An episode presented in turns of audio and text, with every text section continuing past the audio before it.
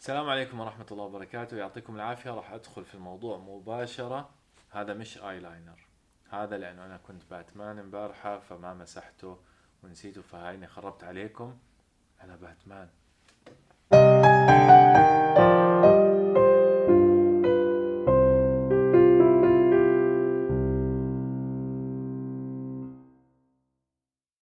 بعتذر كثير إنه تأخرت عليكم.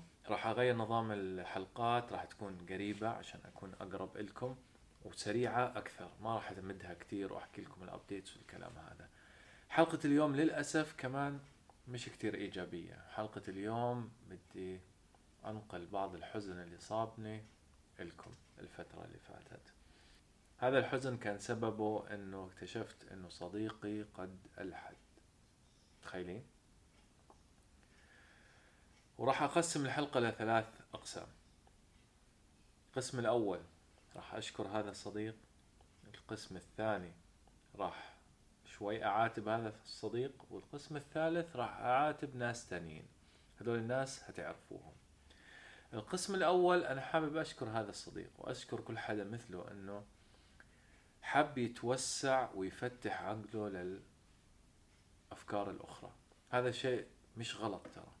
مش غلط إنك تبطل وتحول إسلامك أو إيمانك من إنه شيء أنت أخذته من آبائك وهذا ما وجدنا عليه آباءنا لشيء أنت بتآمن فيه بشكل صحيح. هذا الشيء ممتاز وأنا فخور فيك وبشجعك إنك تفتح عقلك لهذا الشيء إنك تحاول تأخذ الأفكار الثانية وتمحصها وتدرسها حلوة كلمة تمحصها. وتدرسها وتنقحها وتنتقدها كمان.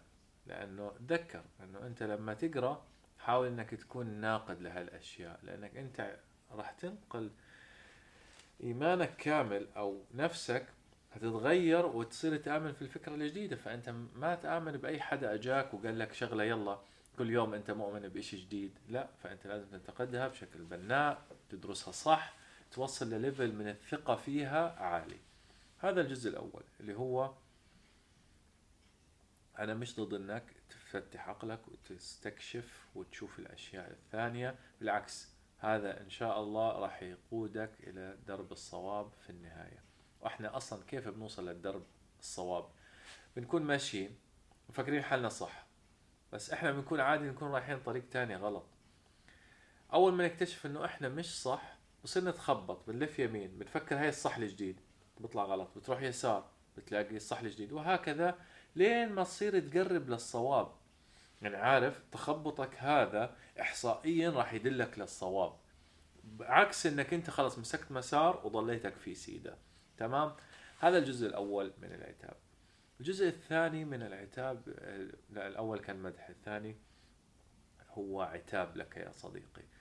العتاب هو إنك أنت خليت تجاربك الشخصية تأثر على أفكارك. وهذا شيء مش غلطك أنت ترى. هذا لأنه إحنا بنصير لا تلقائيا بندخل عواطفنا في أفكارنا. فبنصير نبني ونشوه الأفكار هاي بناء على العاطفة أو المواقف اللي صارت. فأنا ما بلومك عليه كمان. لكن بدي إياك تجرد الفكرة من الأشخاص السيئين اللي كانوا يحملوها. لأنه أنت ما بينفع تقول إنه الفكرة خطأ فقط لأنك مريت بتجربة شخصية خاطئة. فأنت لما تكون مار مثلا في مع ناس مش كويسين وحاملين شعار الإسلام مفروض ما يشوهوا لك فكرة الإسلام. مفروض أنت تدرس الإسلام صح تعرف شو هو الإسلام تتمعن فيه تتمعن في الأفكار الأخرى. ذكر أن الإسلام هو عبارة عن خريطة بتسهل عليك حياتك مفصلة إلك أنت كإنسان. يعني أحيانا الواحد بيحكي إنه الإنسان خلق للإسلام مش العكس. يعني الإسلام مش اجى عشان الإنسان لا العكس. إنه الإسلام موجود لأنه أوكي. فهو لما خلقك عارف أنت شو تحتاج. يعني عارف كيف؟ إنه فصلك على الإسلام. فهذا الشيء فيه وبتعرفه بيطمئنك بزيادة ما بخوفك عشان هيك أنا واثق أنت لما تبحر بقول لك ابحر. لكن خلي عندك مرساة مرساة الأمان هاي. يعني لا, توصل لدرجة أنك تلحد بدري. لا دور دور دور دور. خليك مؤمن بلا إله إلا الله. وصدقني ابن خلدون قال مرة إنه قليل من الفلسفة يؤدي إلى في أغلب الأحوال إلى الإلحاد وكثير من الفلسفة يؤدي إلى الإيمان. لانك أنت لما تتعمق صح هتعرف إنه هذا الصح. فعشان هيك اسرح لكن خلي مرساة الأمان عندك. خلي لا إله إلا الله دائما في قلبك. واسرح في العلوم. هتجيك أيام شك هتجيك أيام اطمئنان زائد. وهكذا لين ما توصل للحقيقة. يمكن كلامي ما يعجب الناس أصلا حتى الطرفين يعني. I don't care. هذا هو رأيي في الموضوع. إنه أنت لازم تآمن في الشغلة الصح. مش تآمن آه، فيها لأنه وجدنا عليها آباءنا وأهلنا وهكذا. تمام؟ فهذا الجزء الثاني من العتاب. الجزء الثالث هو عتاب على هذول اللي بيحملوا صورة أو اسم الدعوة والإسلام وبيشوهوا فيه بزيادة. حابب أقول لك إنه أنت متى أخذت هاي المسؤولية لازم تتحملها. مش كلام فاضي مش حماس شباب خاصة اللي من أعمارهم من 16 ل 25 حمل لي فكرة جديدة خلص هو الإيمان إنك أنت تجبر أهلك إنك تكون مكشر إنك تكون حامل هم الدنيا على رأسك. لا ترى. إسلامنا إحنا وديننا 97% ما له دخل في الأحكام والشرائع. هي بس جزء صغير منه يعني مش متأكد من النسبة صح راجعوها وراي. أغلبه طمأنينة خطابك مع علاقتك مع ربك مع العالم اللي حواليك. آه، يعني جزء صغير منه أحكام وشرائع وحدود كتير جزء صغير منه عشان تنظم حياتك مش عشان تجبرك أو تضيعك أو إشي. وتذكر إنه هاي الأشياء هي أصلا لنجاتك لأنه إحنا حكينا. هو مفصل لك الإشي أو أنت مفصل للإشي هذا فأنت محتاج. ما بينفع تكون أنت ماشي بدون كود أخلاقي أو معيار أخلاقي زي ما بدك هيك في الحياة خبط عجبتك واحدة روح معها. آه، مش عارف شو صار معك روح معه اسرق اعمل اللي بدك إياه. ما بينفع هالكلام. راح يضيعك أنت اولا حتى لو نجيت من من الناس والناس ما عرفوا إنه أنت عملت هيك. داخليا راح يحرقك الإشي. عشان هيك إحنا عندنا خريطة جاهزة بتوصلك لبر الأمان براحة نفسية. وأنا بدي إياك توصل لهي الخريطة. ما بدي أطلع عن الموضوع. فأنتم تذكروا إنه الرسول صلى الله عليه وسلم مرة أجا واحد قال له بما معناه إنه أنا يا رسول الله بتأخر عن الصلاة لأنه فلان يطيل فيها يطيل فيها. فالرسول غضب. وبقول لك الصحابة بيقولوا إنه ما شافوه غاضب في موعظة أكثر من هاي. وطلع على المنبر وقال إن منكم منفرين. خليني بس أتأكد من الحديث. يعني مع معكم. آه إن منكم منفرين. فأيكم ما صلى بالناس فليوجز. فإن فيهم الكبير والضعيف وذا الحاجة.